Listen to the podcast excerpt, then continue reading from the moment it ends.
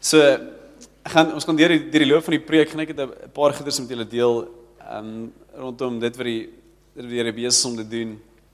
Maar sommer net so twee stories van dit wat die Here besig om te doen net in ons gemeente vir altydens worship. Wie van julle het het vandag ervaar die Here is hierso? OK. As jy nie so ervaar jy hoef jou hand op te steek nie, baie keer.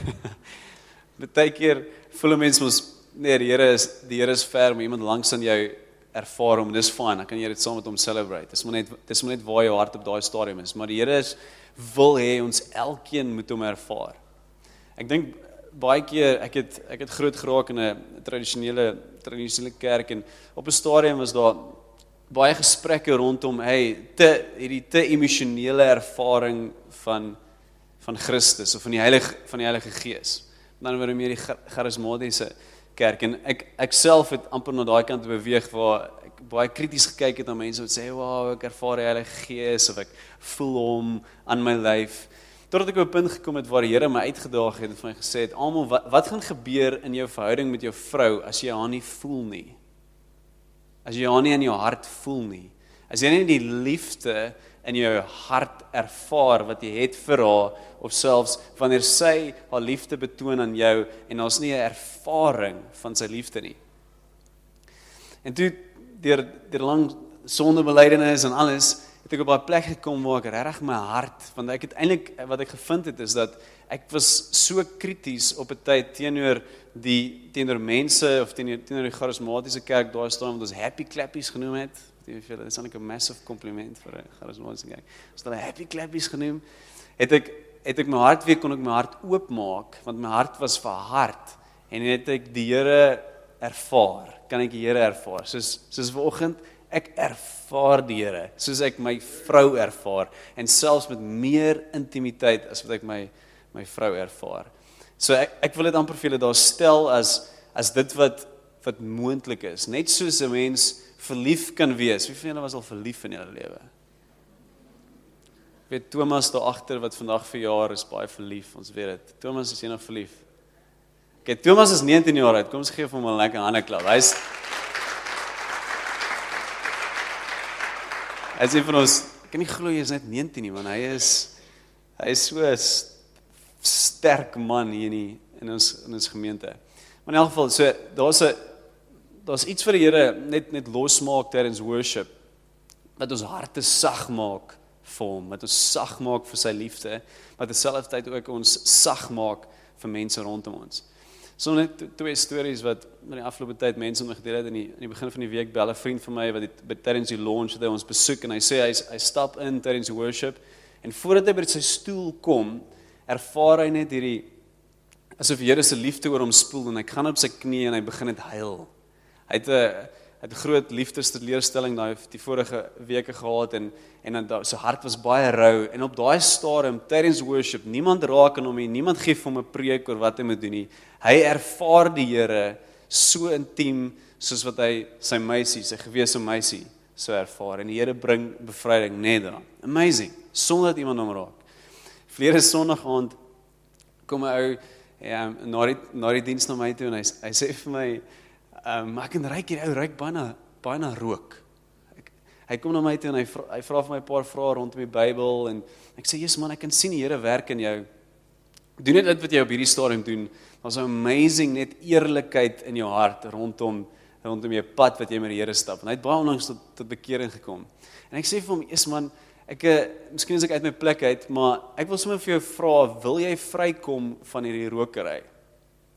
En hy sê toe hy sê toe ja en en die Here die Here raak hom aan en hy val op die grond en glo ten Woensdag het hy nog steeds sy sigaret aan 'n sigaret geraak vir daai vir, vir daai ehm um, vir die, vir daai 3 dae van die van die week nie. Maar die, die interessante storie is hy sê hy's hy's in die in die worship en die Heilige Gees raak hom so aan dat hy skielik in tale begin babbel. Nou ek weet die eerste keer wat ek gekonfronteer is met tale met 'n meisie wat langs aan my gebid het ook in 'n charismatiese gemeente eintlik show vir in, in Stellenbosch. Ek gedink jy's hierdie is weird, maar dink nou jy jy begin net spontaan skielik hierdie hierdie woorde babbel. Hy sê hy's uitgefriek.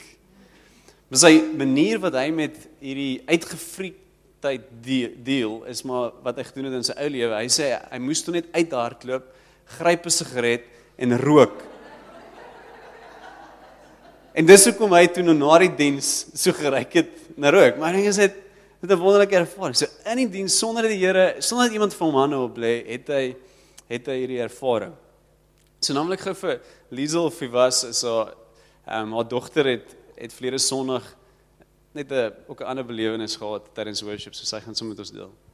Hallo almal, ek is Liesel. My dogter is 18 jaar oud. Sy is nie vandag hier nie. Hulle kom in die aande diens, diens toe. Ehm um, sy toe sy kleiner was van 'n perd afgeval en haar ruggraat seer gemaak.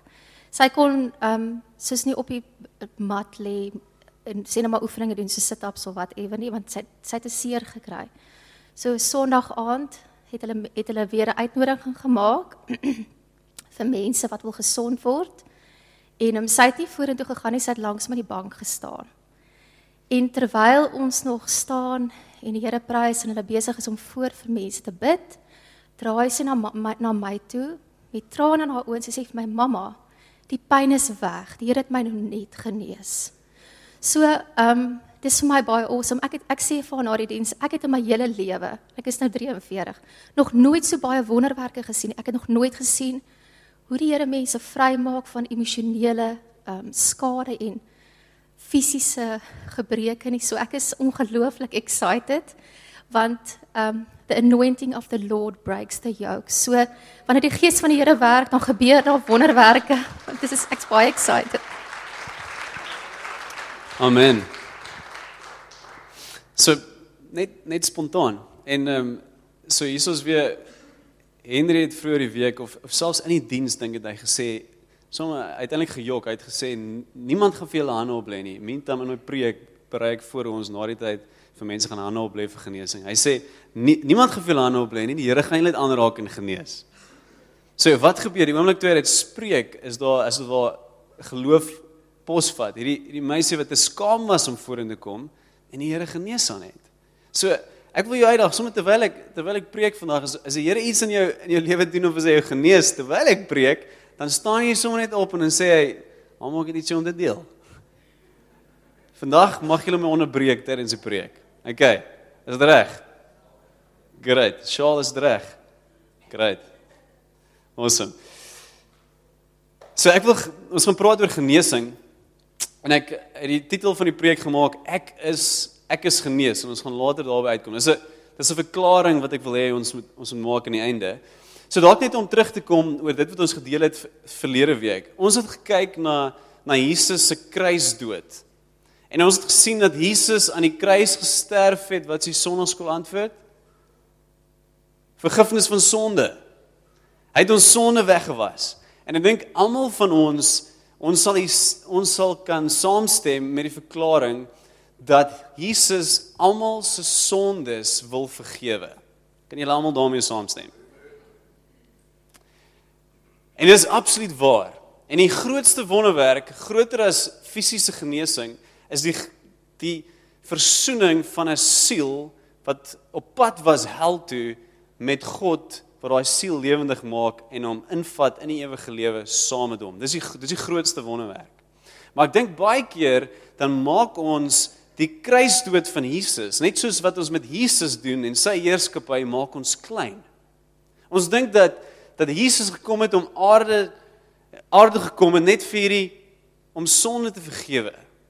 En omdat ons so gekonfronteer word daarmee deur die deur die loop van ons lewe of in 'n sonnaskool is of of boekies wat ons lees vir ons, ons kinders of wat ook al, dan raak dit amper net dit raak so klein. O, Jesus het gesterf vir my sondes. Maar ons neem nie in ag die grootheid van daai werk wat hy aan die kruis gedoen het nie. Want is soveel meer net as 'n klein Jesus het my sondes vergewe. Moet my nie verkeerd verstaan nie.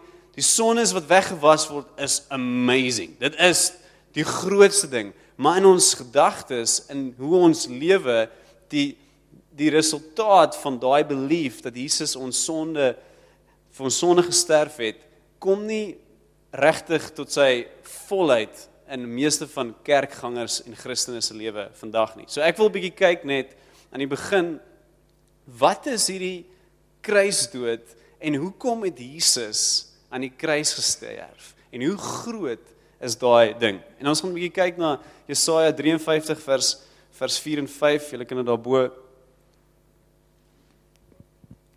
bo lees. So, Jesaja profeteer en hy sê die Messias gaan kom. Met ander woorde, Jesus gaan kom. En hy gaan iets doen. En hy gaan die volgende doen. Nogtans het hy ons krankhede op hom geneem. Sê krankhede. Dis mooi Afrikaanse woord, nê? Nee. En ons smarte, dit het hy gedra. Sê smarte. Maar ons het hom gehou vir een wat geplaag, deur God geslaan en verdruk was. Maar hy is ter wille van ons oortredinge deurboor, ter wille van ons ongeregtighede is 'n verbrysel.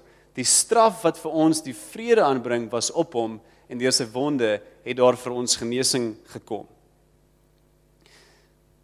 So uit dit uit is die waarheid definitief. Jesus het gekom om ons sondes te vergewe. Dis uit dit uit.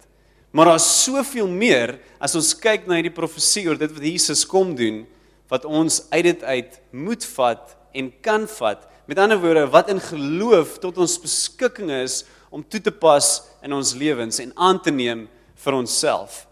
So ek gaan vier goed uithaal. Die een is as ons Jesus in geloof aanvaar as ons verlosser, hierdie kruisdood, die offer wat hy betaal het, dan tel ons oortredinge nie meer nie. Ons sondes tel nie meer nie. Ek kan nou vra hierso, wie van julle het pornografie al gekyk? Wie van julle is al verslaaf van was al verslaaf aan alkohol? Wie van julle het al julle vrouens verneek? Wie van julle het hulle wie van julle kinders on sleg opgevoed? En dan sê die Here, al daai goed tel nie meer die oomblik wat jy vir Jesus aanneem. En as jy 'n Christen was en jy dalk gefaal, dan in sy kruisdood is daar vergifnis vir al hierdie goeders. Met ander woorde, dit tel nie meer nie. Dis amazing. Dis die goeie nuus. Dis die gospel. Sy oortredinge tel nie.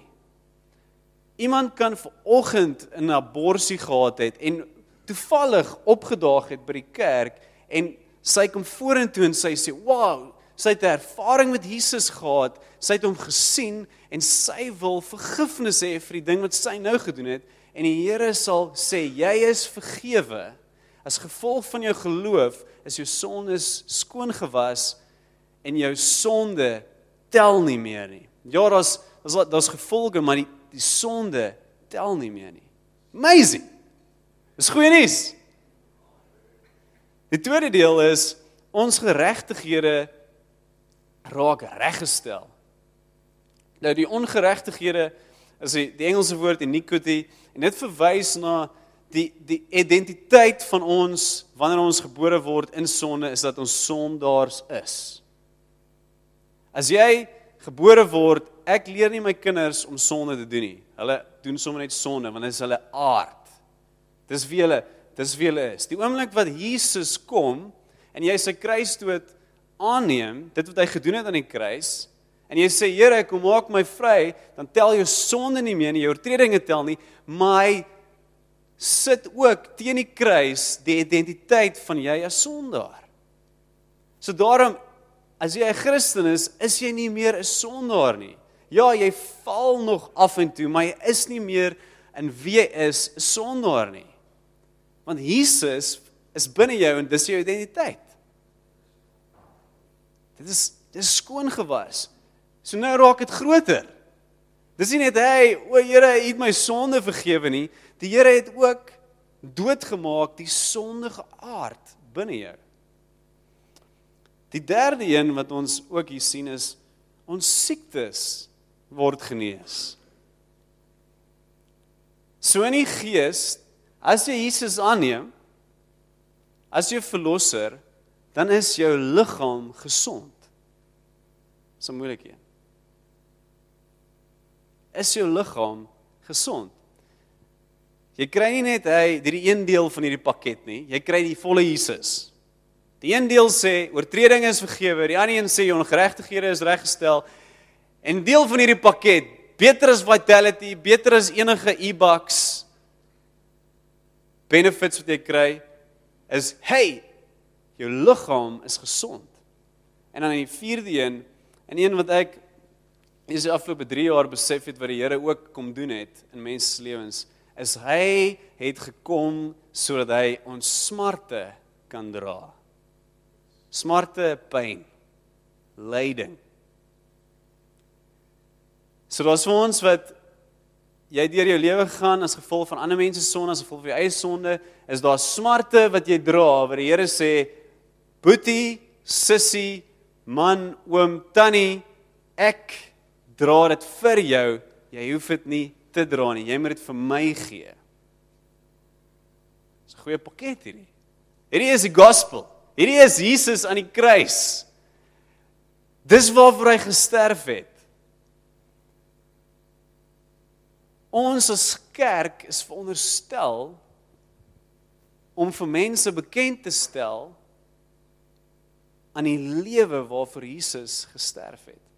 So vir my net 'n een eenvoudige vraag wanneer ek wanneer ek sukkel met wat is die Here se wil of wat is die wat moet ek nou doen of hoe wat is sy wil vir my?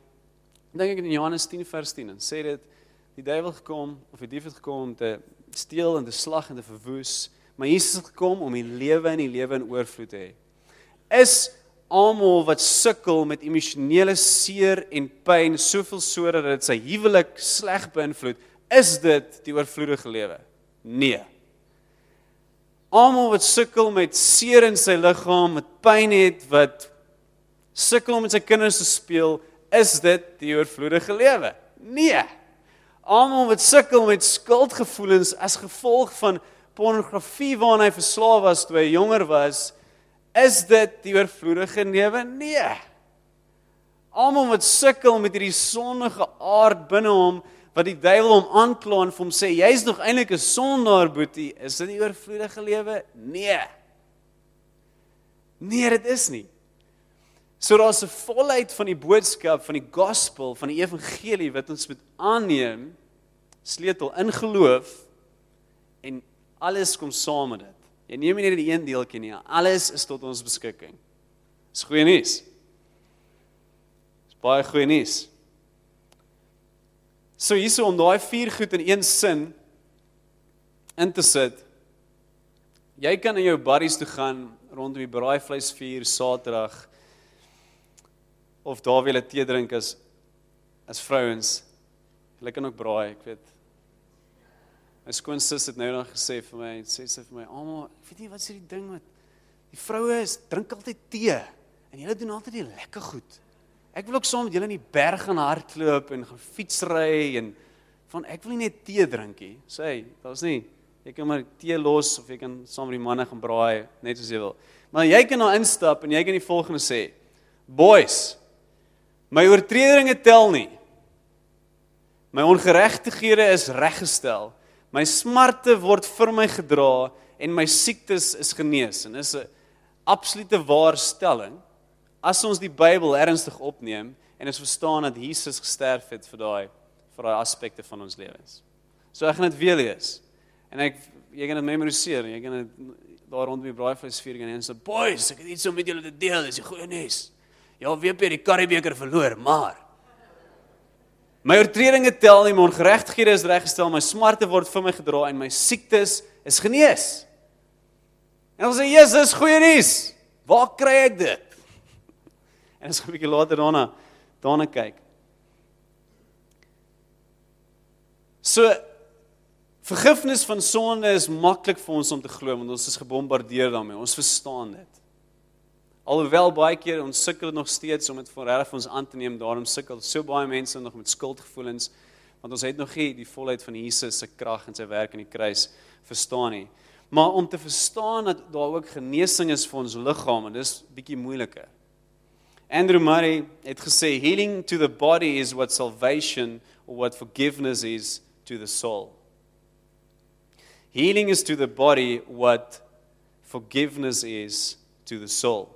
Psalm 103 vers 2, dit sê loof die Here o my siel en vergeet geen een van sy weldade nie, wat al jou ongeregtighede vergewe. So dink en hy vergewe, hy vergewe maar wat ook al jou krankhede genees. Sê die twee loop hand in hand.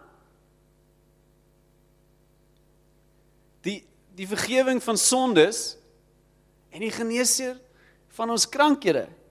En dan Lukas Lukas 5 vers 20 en 24. So dis die dis die man wat hulle op die dak vat, hulle sny 'n gat in die in die dak, weet nie presies hoe hulle dit gedoen het daai dag, daar sonder 'n grinder nie, maar anyway, hulle sny hom oop en hulle laat sak die man en Jesus sien hom. En dan sê Jesus in vers 20: Toe hy hulle geloof sien, so Jesus sien iets by hulle. Hy sien geloof, sê hy: "Mens, jou sondes is jou vergewe." En die fariseërs wat rondom hom gestaan het, het gesê: "Dis godslasterlik. Hoe kan hierdie mens sê jou sonde is vergewe?" En dan begin Jesus vir hulle sê: "Wat is dit wat is daar's niks makliker om te sê jou sondes is vergewe nie." En dan vers 24 sê hy: "Maar ek gaan nou vir julle bewys lewer dat die seun van die mens volmag het om op aarde sondes te vergewe." So kyk wat hy doen. Hy sê ek as die seun van die mens as Jesus die Messias het volmag om wat te doen? Om sondes te vergewe. Maar kyk wat hy doen. Waaraan connect hy hierdie idee die feit dat hy sondes kan vergewe? Wat doen hy? Hy sien die man wat lam is en hy sê die volgende vir hom: Ek sê vir jou, staan op. Vat jou draagbaar en gaan huis toe. So Jesus as dit ware, hy sê ek is die Messias, ek het volmag om sondes te vergewe en 'n deel daarvan, deel van my my dood aan die kruis, dit wat gaan waarvoor ek gaan betaal is jou genesing. Staan op en loop. So jy kan nie die twee jy kan nie die twee skei nie. Wanneer Jesus vir ons sterf aan die kruis, dan sterf hy vir ons siel en liggaam.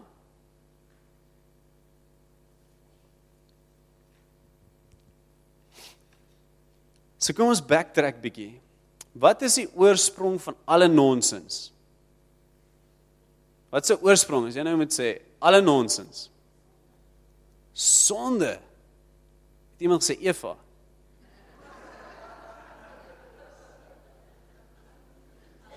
So argument om te maak.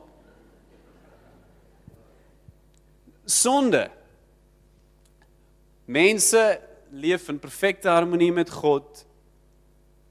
Die duiwel kom, hy verlei die mens en die mens kies teen God en hy pleeg sonde. En as gevolg van daai sonde is daar vlek op die mensdom. En daai vlek wat ons met ons eie werke nie kan verwyder nie, maar wat op die einde deur die vlekkelose lam verwyder is. So sonde is die oorsaak van alle nonsens.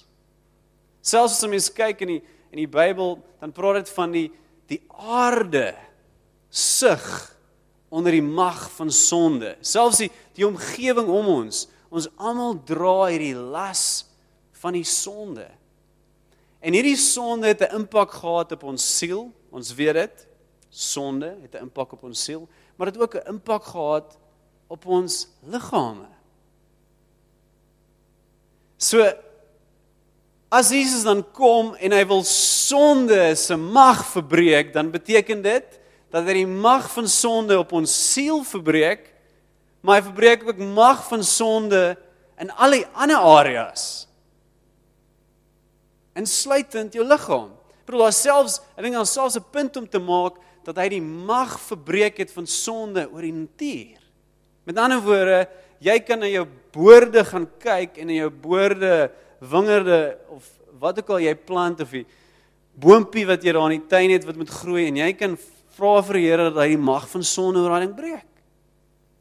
Gen geneesbied, dis 'n nou heel heel van die punt af, maar dis 'n die mag van sonde is in Jesus, is dit gebreek. Want ons sien ook dat Jesus hy het geheers oor die storms, oor die winde, oor die natuur, want hy het mag oor alles waar sonde beheer het.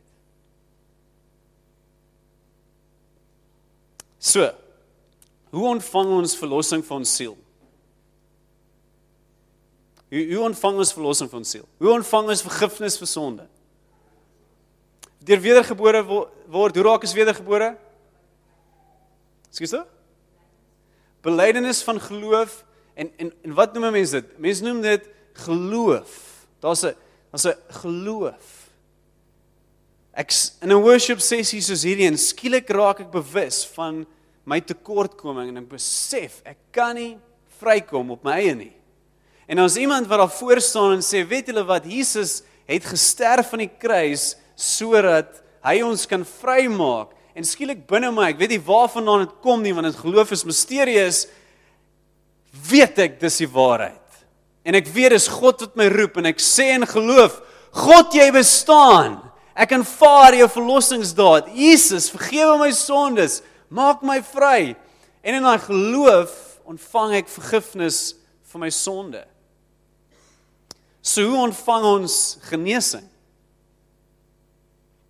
Ook in geloof. Wat sê Jesus vir die toe hy na die die die die verlamde man kyk, wat sien hy? Wat hy sê, hy sien hulle geloof.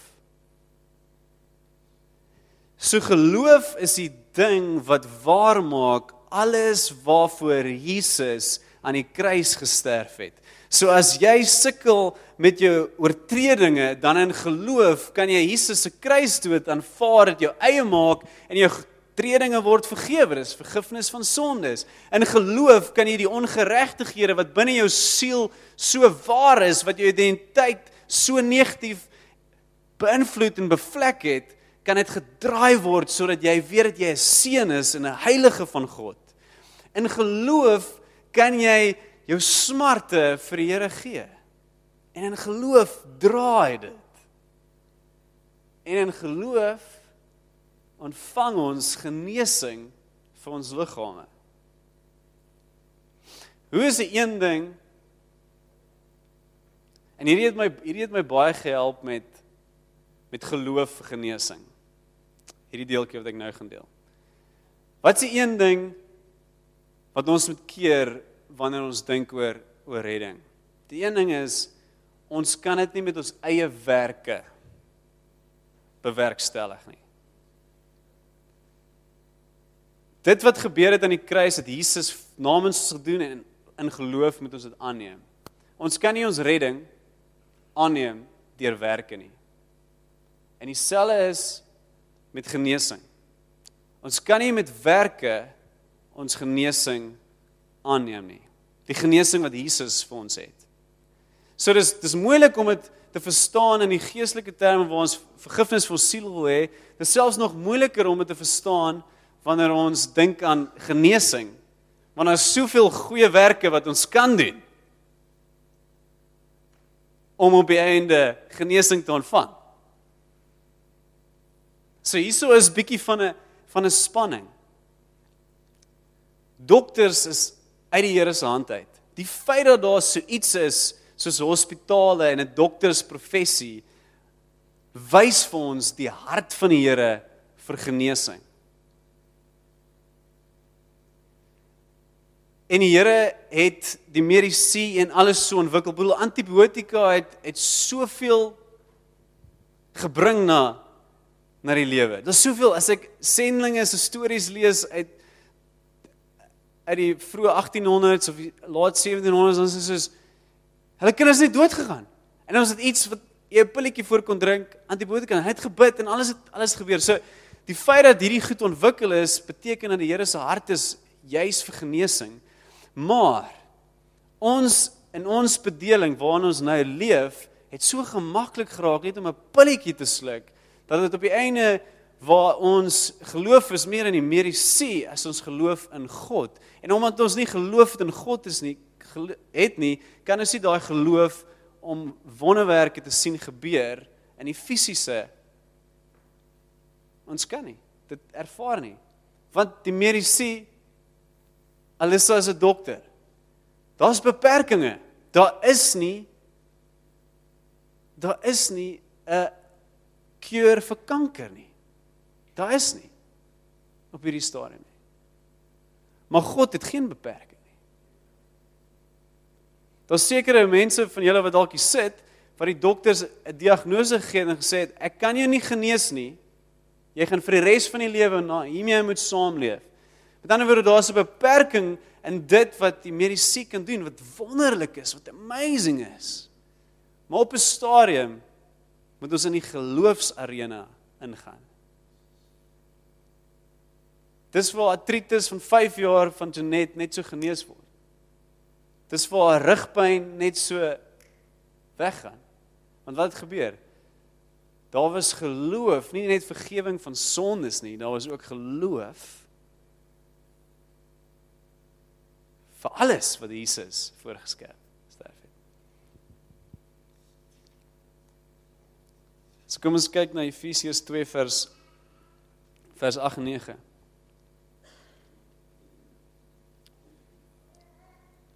So ek wil hê ons moet in hierdie gemeente moet ons anders te begin dink oor oor redding.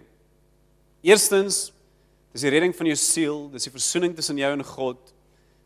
Dis wedergebore, dis die grootste wonderwerk. Dit help nie ons stuur mense met beter kennis en gesonder liggame hel toe nie. Dit help nie. As jy nie Jesus ken nie, dan gaan jy nie hemel toe nie. Maar redding sluit in alles waarvoor Jesus gesterf het. Met ander woorde, hy wil jou smarte dra. Hy wil jou pyn dra. Hy wil jou angstigheid wegneem. Hy wil jou depressie op hom neem sodat jy nie daai las hoef te dra nie. Hy wil dit doen. En ek sien dit elke liewe week sien ek hoe mense vrykom daarvan. So lees hierdie gedeelte uit daai konteks. Want uit genade is jy gered. Met ander woorde, jou oortredinge tel nie meer nie. Jou ge ongeregtighede is reggestel. Jou smarte is op hom geneem en jou liggaam is genees. Uit genade. Met ander woorde, dis 'n gawe. Genade beteken is 'n gawe. En hoe hoe maak ons dit deel van onsself? Die Engelse woord sê appropriate. Hoe maak ons dit? Hoe maak ons van toepassing op ons deur geloof? En dit nie uit jouself nie. Dit is 'n gawe van God, nie uit werke nie, sodat niemand mag roem nie. So vir baie lank het ons so halwe redding geleer. Maar ons sien dat Jesus het die volle reddingsprentjie vir ons verkondig en ook tentoongestel. Vlede week het ek gevra, wat gaan Jesus doen as hy verby 'n malaatse stap? Wat gaan hy doen? Hy gaan hom genees. Wat gaan Jesus doen as hy vir by 'n blinde man stap? Hy gaan hom genees. Wat gaan Jesus doen as hy verby 'n depressieleier stap? En daai depressieleier vra hom, hy gaan hom genees. Hy gaan sy smarte op hom neem. Wat gaan Jesus doen as hy verby 'n verlamde man in 'n rolstoel stap? Hy gaan hom genees. So nou, is ons Christene met ander woorde little Christ dis waarvan die naam Christus vandaan kom Christus beteken die gesalfde dieselfde salwing wat op Christus was is op ons via die Heilige Gees so ons verkondig die evangelie jy kan vergifnis van sondes ervaar en mense raak kom tot bekering mense raak vry mense ervaar wow die Here is goed die Here is amazing maar ons laat nooit toe dat die Here die volheid van sy kruisdood bekendstel en manifesteer deur hoe ons dinge doen nie En sy voorbeeld was jou sondes is vergewe. staan op en loop. En dis vir almal. Dis nie net vir 'n anointed ou met die wit pakkie voor wat oor almal kan blaas en dan raak almal genees nie. Nee. Dis vir almal. Elke pa is veronderstel om sy kinders na die Here toe te lei.